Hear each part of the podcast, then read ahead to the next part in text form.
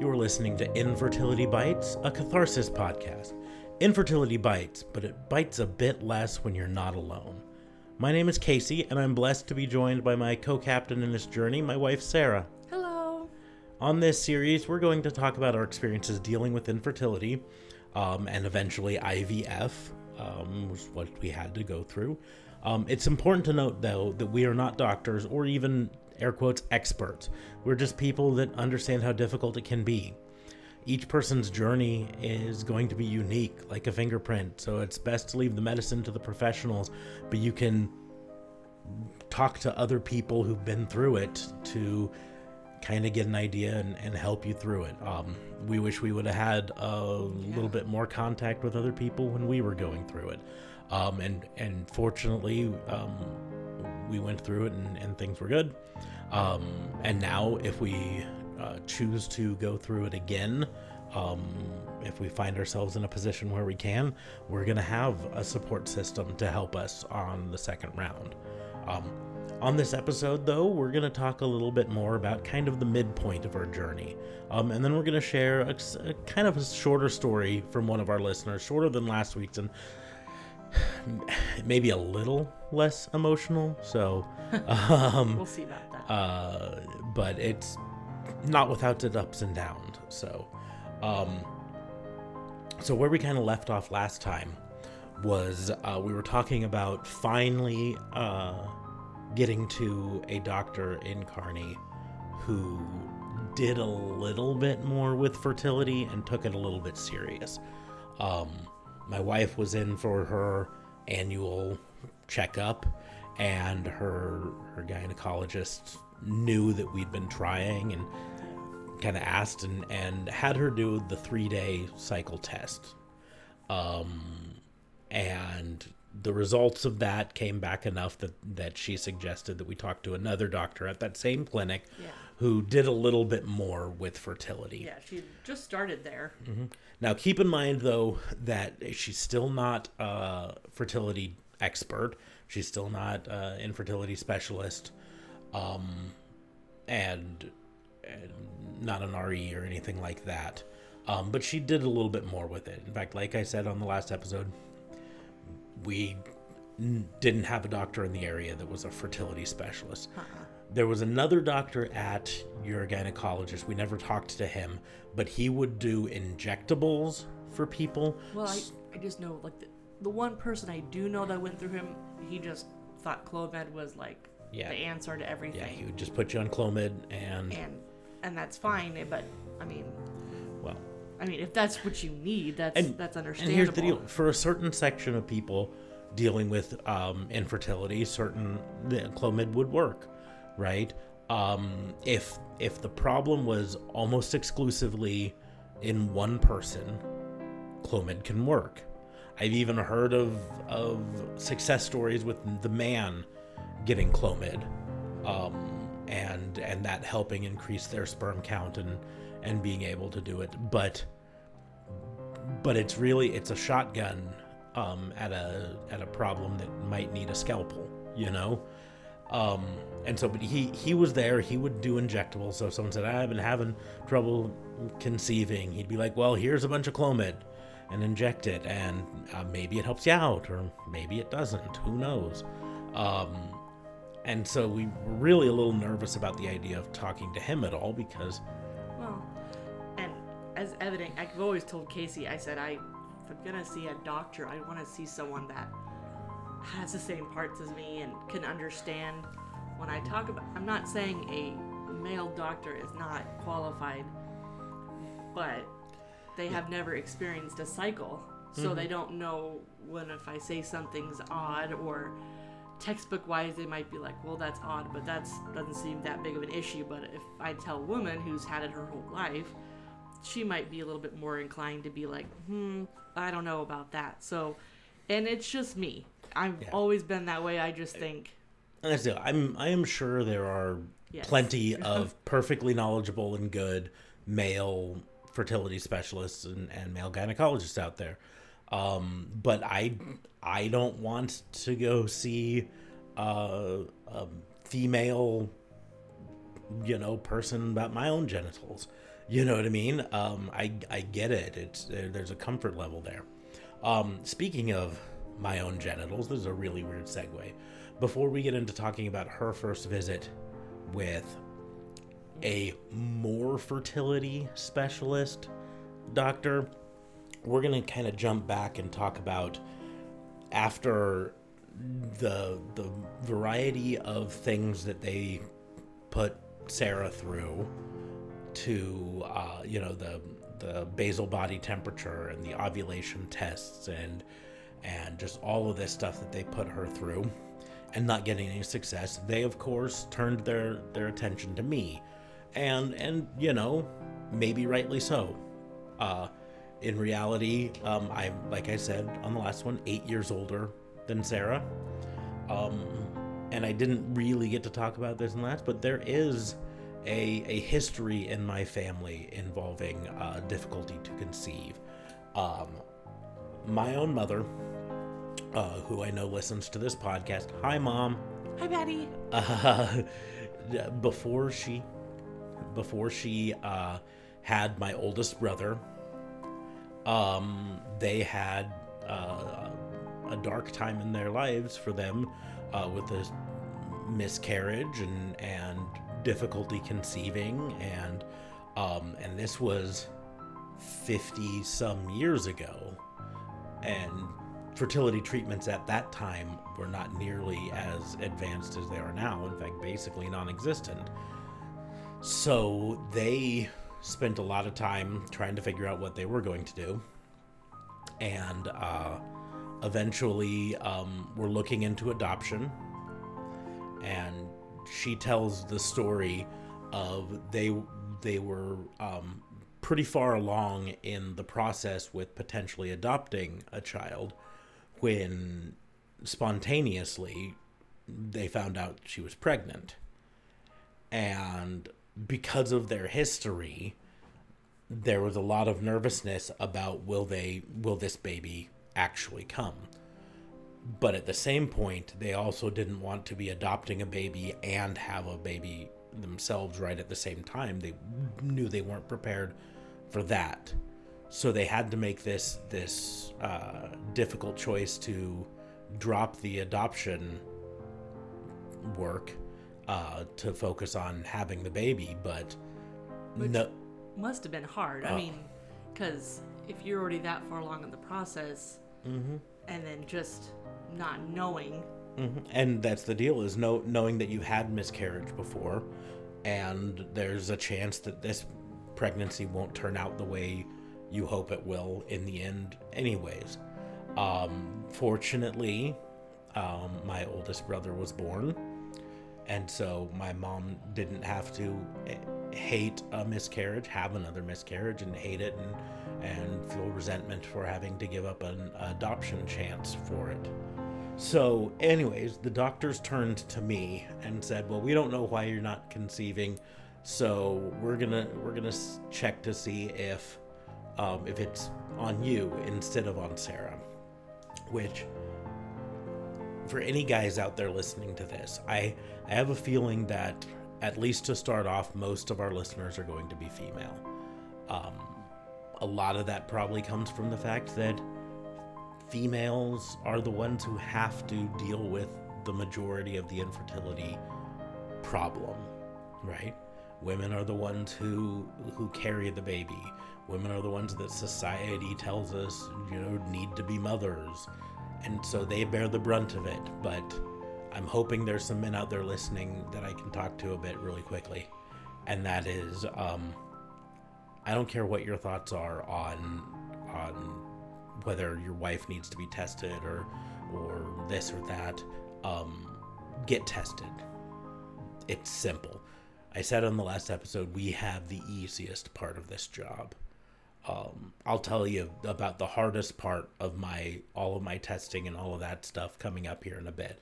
But in reality, f- frankly, most of our testing is stuff that we probably already do. Uh, and and so so for me they of course wanted a sample and i tell this story because it i think it's humorous It's a little gross, so warning on that, but I think it's humorous. Um, in Kearney, Nebraska, where we were going through this uh, to start, there is only one processing lab that can do any sample processing of any sorts, right? So when my doctor said we need we need to do a semen analysis on you, the protocol for it is different than it is in many hospitals, many cities, I should say. The one lab and hospital that can do currently do semen analysis in Kearney, Nebraska is a Catholic owned hospital. Catholicism is very famous for its thoughts on uh, sperm and masturbation. And this one is no different. So, the loophole that they've found there that they kind of exploit is they effectively say you can't come here and, and do the sample on our premises because that would be condoning masturbation, which we say is wrong. What you can do, however, is if you happen to produce a sample into a sterile sample cup at your own house and then bring it to us, we can ana- analyze the sample. So the process at that time, and it still is in Kearney, is you get a sample cup to take home. You get some instructions on you have to to wait until X number of days since producing a sample before, whether it's through masturbation or through actual intercourse. You have to wait for a certain number of days to make sure you're getting a viable sample. Um, you have to do your business um, into this cup I don't even know why I'm being being uh, coy about it. You have to masturbate and ejaculate into a cup. We're talking about infertility. This is not something that we should be coy about. Um, but then you have to take this cup, seal it up, and you have to go out and get into your car, and you have to drive across town with this cup full of your own sperm, your own semen. Uh, you have to then park in a parking lot and get out and walk through the parking lot and then through the lobby of the, the hospital um, and then down a hallway and then down an elevator and then across a hallway then up some stairs and then into a into the lab area where you then say hey i have this uh, sample that i need semen analysis on and they're like fill out this paperwork and then then it's okay now that you've done all this you do have to go to admissions and actually check in so that we have a record of you being here. So then you have to go down you have to uh, walk back across the lobby to admissions and you have to sit and sit down in front of a, a lady at, at, a desk and you have to explain yeah I was, i'm here i dropped off a, a semen analysis and and the lady has to has to put all that stuff in and thing and then you then you get to go home and um, that's a very awkward, awkward thing to do because you know the entire time you're instructed to keep the the sample warm. So you're like if it's a cold, which some of the times when I had to do it, it was winter. So you have to you have to keep this little plastic jar of your own semen and you have to put it in in your coat pocket hold it up next to your body to keep it warm so that it doesn't but, um but yeah and so it's awkward but anyways so they'd sent me to do a semen analysis and the results came back and according to them they were low but not really. Like they were still normal but low low end of normal. Um, so they're like well that's probably not why you're having uh, so so we want to check for something else. And they said it's called a varicocele sometimes apparently for men this happens and it it can cause low sperm count and it can cause difficulty to conceive Varicocele is very much like its name sounds. You know, varicose veins in the leg. Varicose veins are caused by veins expanding enough that the valves inside them that keep the blood flowing in one direction get flipped backwards and the blood can flow in the opposite direction. It's like that, except it's for the tubes that carry your semen from your balls to your testicles to the outside. So they wanted to check to see if I had one of those and that that maybe was causing things. So they made an uh, appointment for me with the local um, testicular cancer expert because he's the one who does this. And they wanted to do an ultrasound on my testicles. So here I have to go in uh, to this oncologist, um, which is already, you know, a little bit freaky when you don't have cancer. Um, but so I have to go into this now. If you know me, you know I'm I'm about, a, about an average guy in pretty much every respect of the word. I'm a basically average height. I'm, you know, above average weight now, but at the time I wasn't quite so bad. Uh, you know, and and and kind of an average guy. And so I get in here and I'm instructed, okay, you know, strip from the waist down and sit here. The, uh, the doctor will be in shortly. And so I do that and I strip from the waist down. And again, I am an average white man. Average white man. And the doctor shows up and knocks on the doors. And doctor here. And I'm like, okay, come on in and in walks the largest black man I have ever seen in my life. Now, I I'm not trying to play into stereotypes. I have no idea if this stereotype is true, but here's the deal. When you have the thoughts of a stereotype, suddenly I'm very, very nervous about my own appearance. Um, but I can now say that in my life I have had my testicles fondled by a large black man. So I guess I have that going for me. But they do the tests. Um, they do the ultrasound on my testicles, and they spot no sign of a varicocele. So that was another test that that effectively didn't get us anywhere. Um, in the end, it's probably good that we got that test, if only to rule it out, because it did help push us farther down the road. But it's one of those things where it kind of shows how the doctors at that point were just throwing throwing darts at a board trying to figure out what was going on instead of just punting and, and taking us straight to a fertility specialist.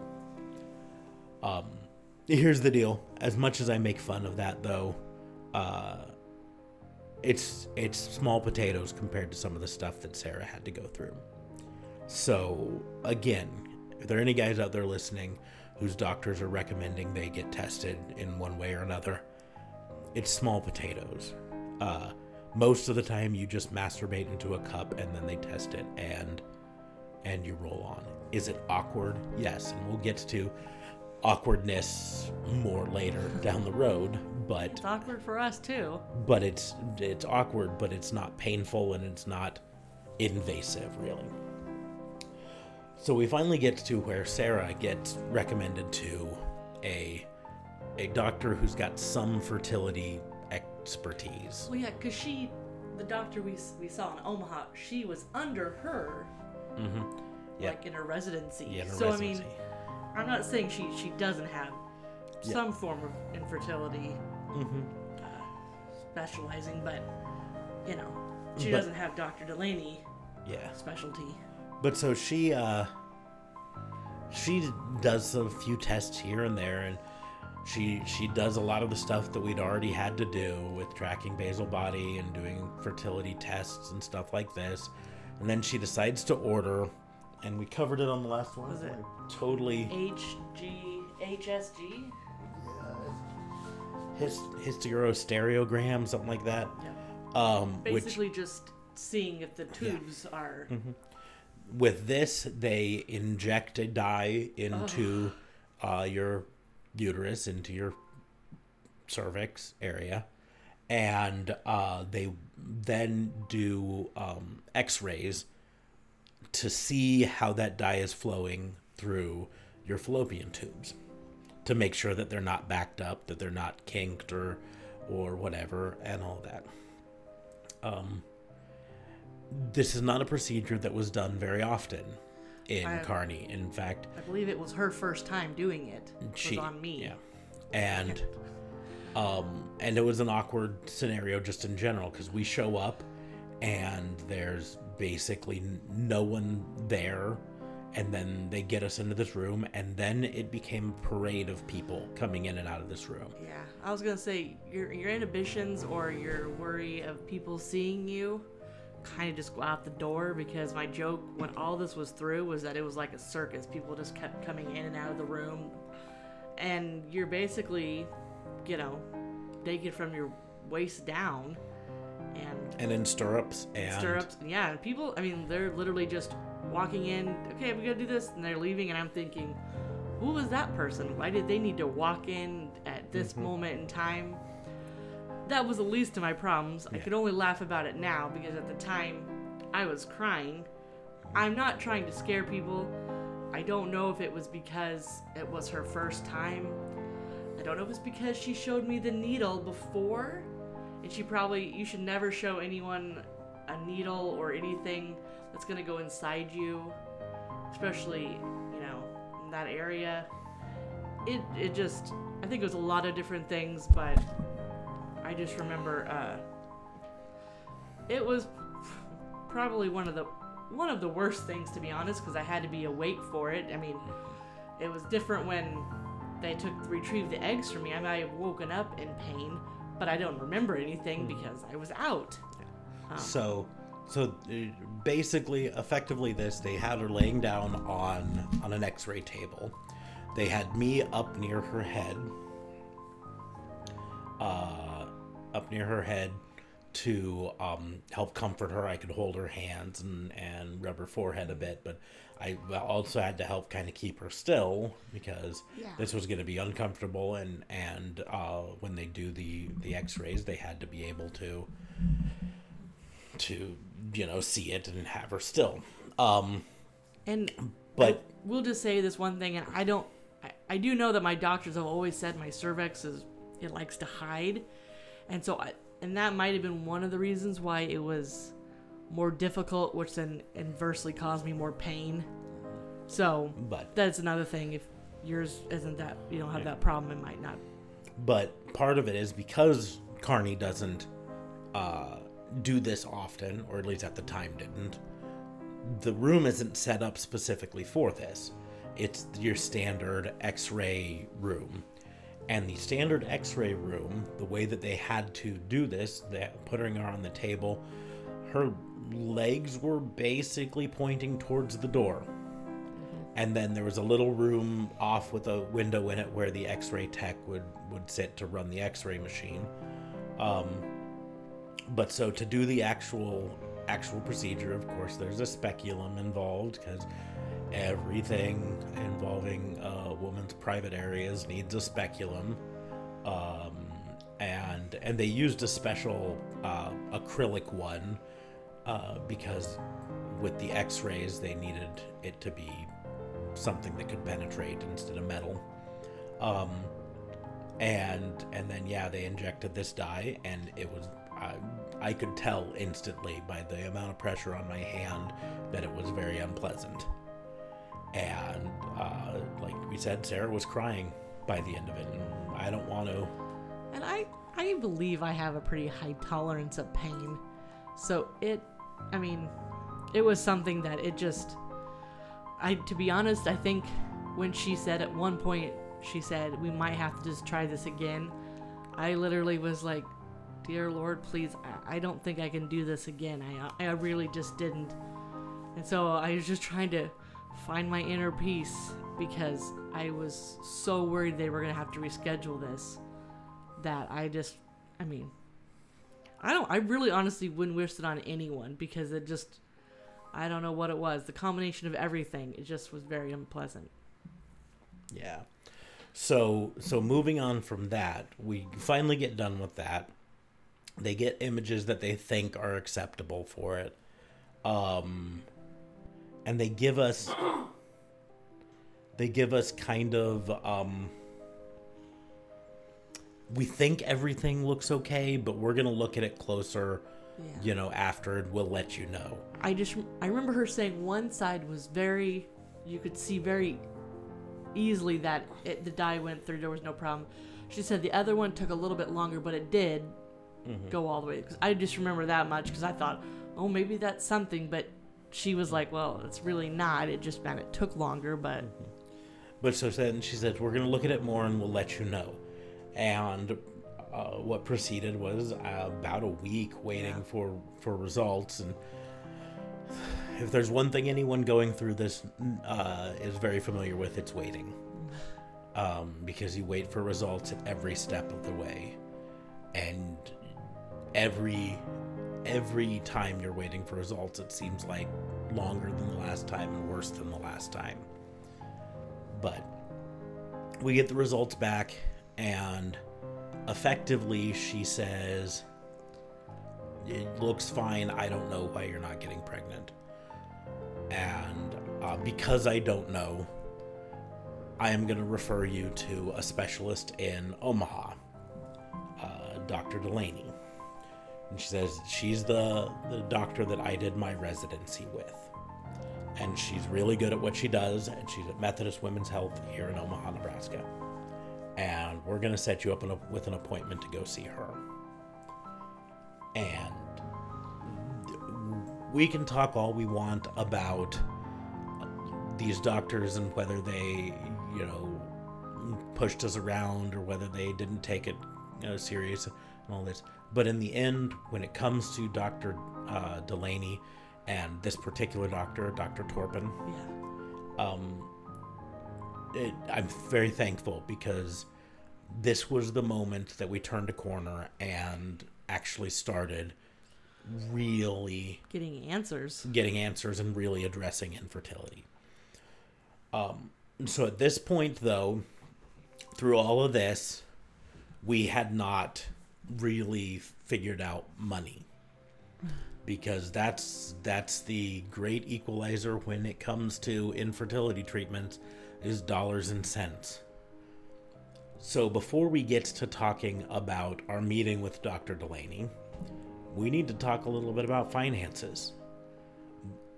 In our intro episode, we mentioned that we feel like we were actually kind of lucky in this, and finances are part of it. But it's not quite how you think we're not rich. We don't have a lot of money. We, for the most part, live basically paycheck to paycheck.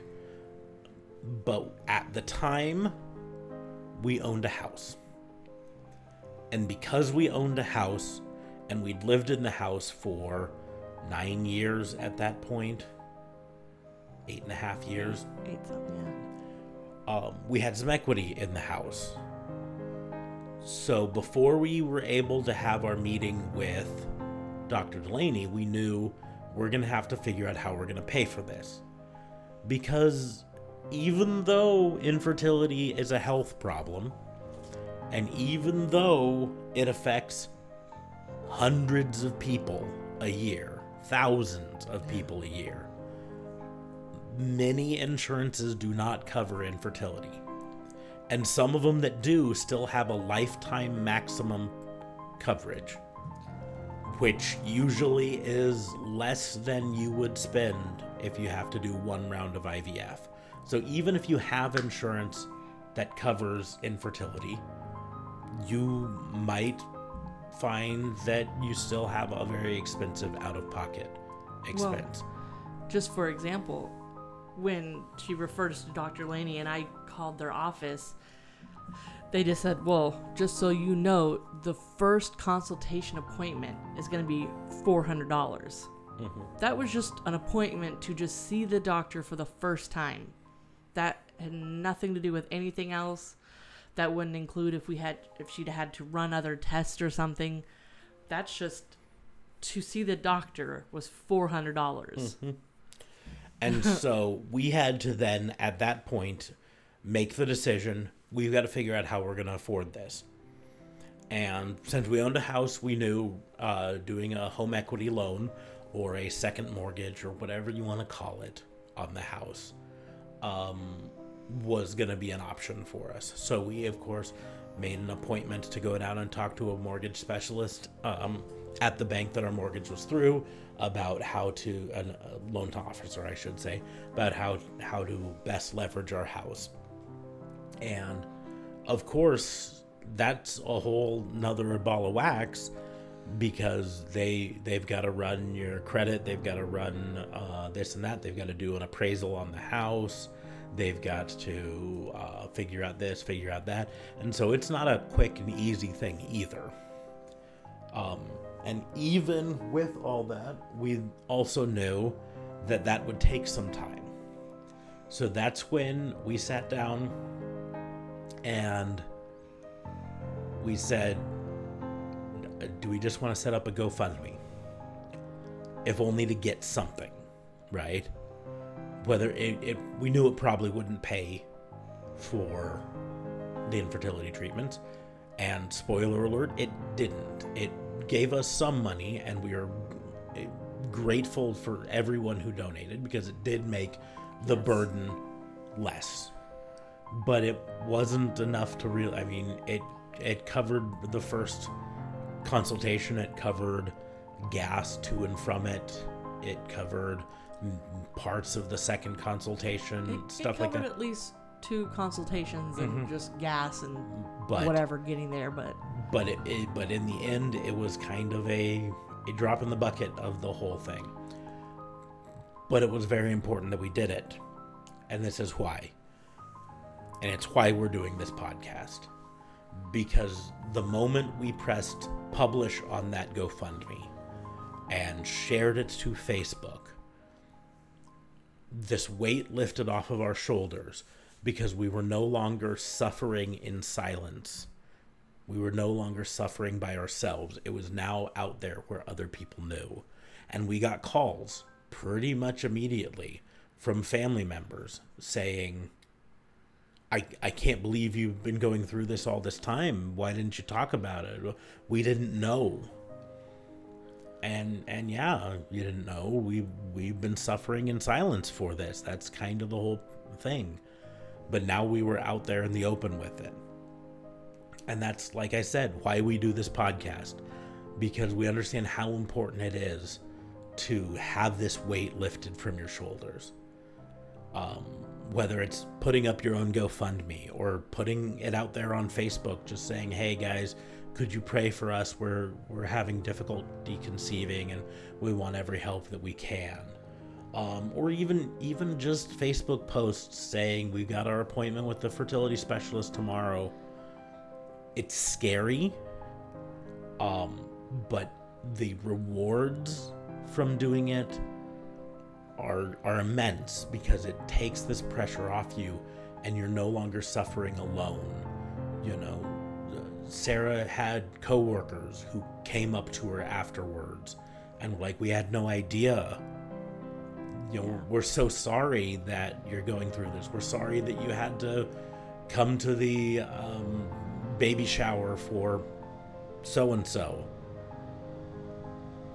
where you know and so it, it freed us up at that point.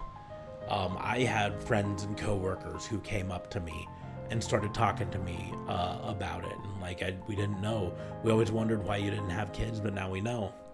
Um, i even i had a coworker who very well might be listening to this podcast who was struggling on her own with fertility and was talking about making a trip to Omaha with her husband to talk to a fertility specialist here. And we started talking more and more about this. And she started to get braver about asking asking questions to her doctors and and potentially coming to Omaha. And in her case, in the end, she didn't end up needing it. They were able to get pregnant on their own um, and have since had another. So they now have two beautiful babies at home. But just the fact that we were open about our fertility struggles took a weight off their shoulders, that they could talk about it a little bit, even Yeah. just with us. And that's why we have this podcast is to help take some weights off your shoulders because I'm I'm relatively certain that you know someone that is struggling with infertility that you don't even know, right? Um, I guarantee you that even if you're listening to this podcast and you've never had to deal with infertility, there's someone you know, likely someone in your own family, that's struggling with infertility. And and it's important to understand that and give them support. Um, I I read a statistic this week, and I'm gonna we're gonna do a segment on one of these about infertility statistics. But uh, according to this uh, infertility site I went to, it says nearly one out of every eight couples in the United States are dealing with infertility in one form or another. That puts it at about 6.7 million people each year. 6.7 million, right? And in America, one in eight couples. And so you think to yourself, do you know eight couples? I know eight couples. I probably know 20 couples. Uh, if I know 24 couples, there's a good chance that three of them are struggling with infertility, right? So most of them are probably struggling alone. We're here to help.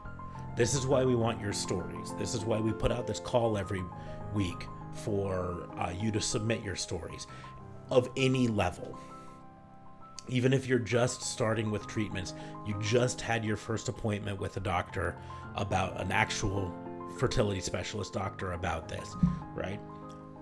Your story probably started years before that first appointment. We want to tell your story. Um, or maybe maybe you've been successful. Maybe you've gone through IUI and had a beautiful baby out of it.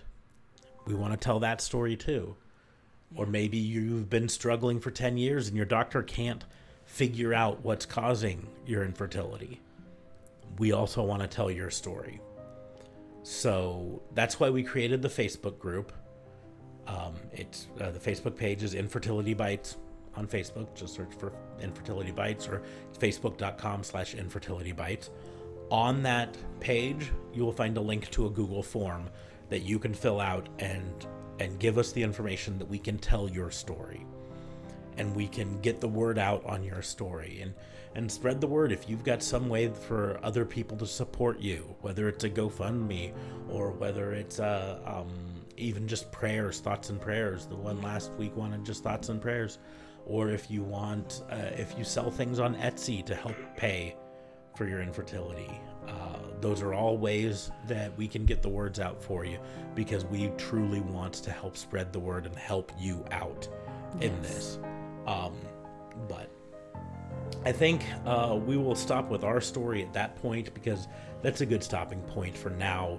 Next episode, we'll actually get to start talking about our experiences with Dr. Delaney. Our wonderful drives to Omaha and back. Yes. Wonderful, wonderful three hour drives For like a 20 minute appointment. for a 20 minute appointment that were nearly weekly. Um, but it, it was very much worth it. But so head on over to facebook.com slash infertility bites, um, fill out that form. You can be 100% anonymous. Um, uh, for for communication reasons, we do ask for an email on the form, but we're not gonna um, give that email out to anyone. It's not used for any purposes other than if we needed to get in touch with you about a question we had. Um, if you need to, you can send us a message straight on that Infertility Bites uh, Facebook page, or you can email us at infertilitybitespodcast at gmail.com. Get in touch with us however you want and and let us know how to tell your story. Um, today we have a story of um, someone. Like I say, it's a little shorter than last week's story.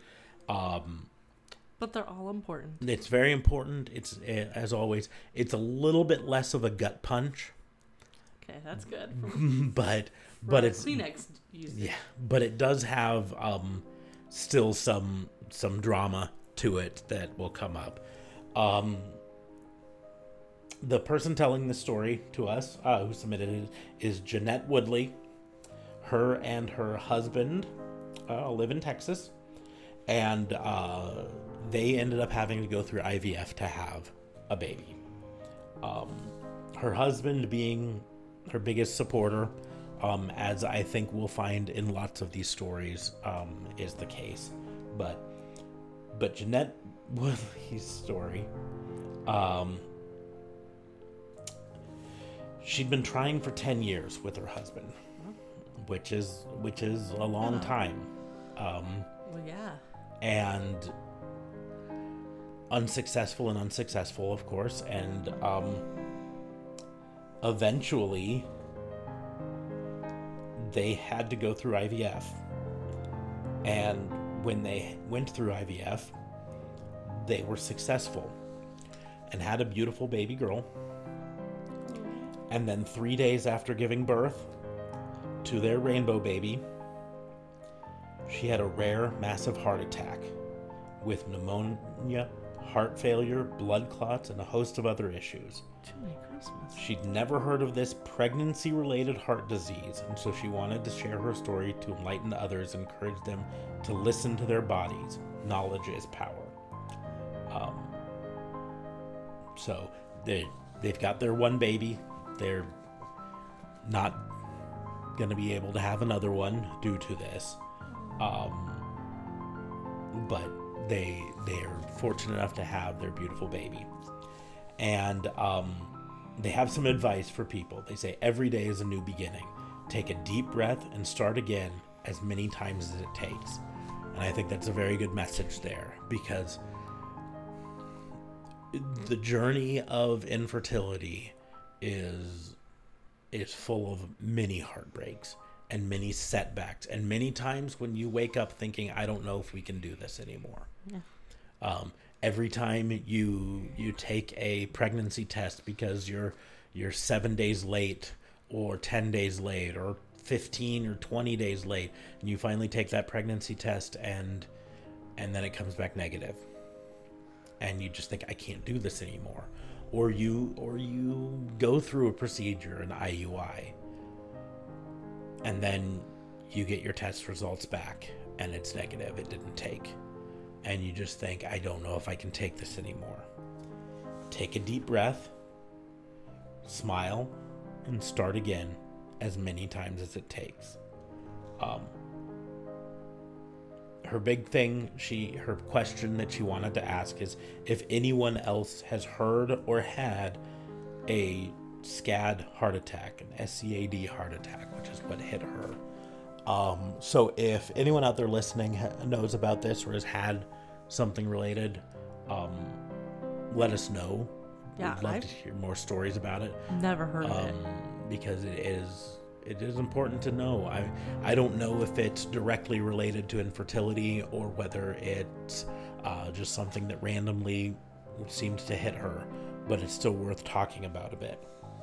If you want to know a little bit more about her story, though, she does have a YouTube channel where she posted a, a beautiful video about her her journey um, up to it, her um, the birth of their baby, and then talking about the the heart attack and the effects after it. Um, I'll put the link in the show notes to this, and I'll also put it up on the Facebook page for people to find um, and go to it. You could also just search for Jeanette Woodley. I'm sure it would come up there.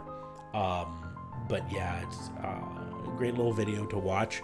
And go give her a subscribe. Let her know that um, we're thinking of her and and and hoping she makes a full full healthy recovery because this really wasn't that long ago. The baby was born You said February, February 4th. 4th of this year. Um, so happy belated birthday. Yeah. Um, and uh, we really thought that was that was kind of nice and kind of serendipitous.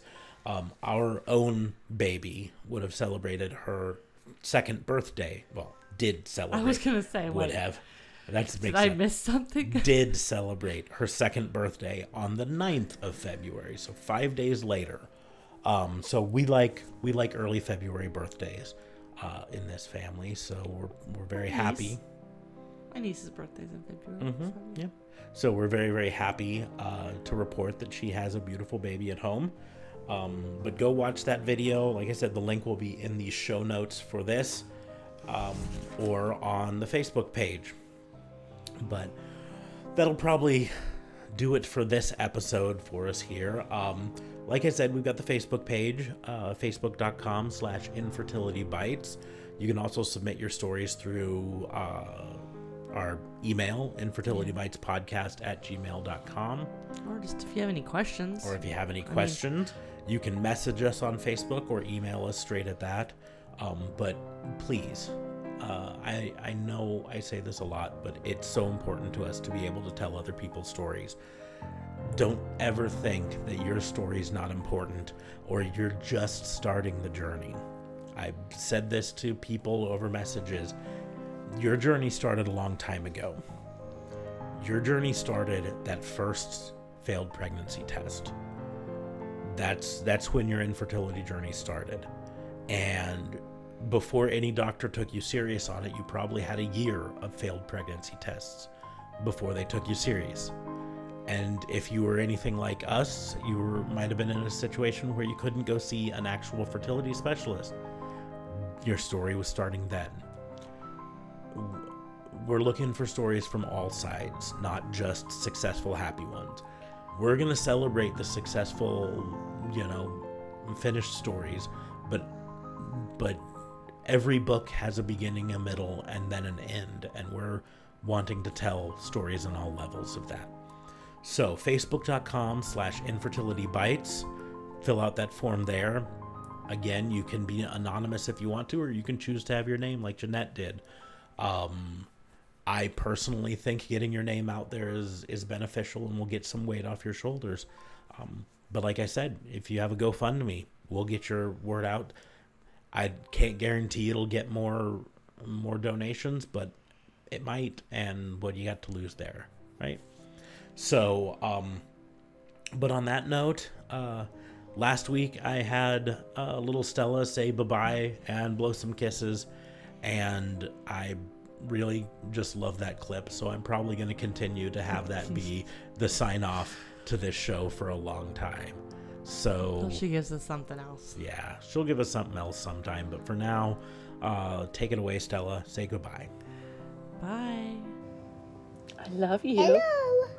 Hello. Bye Bye bye. bye. Cheers.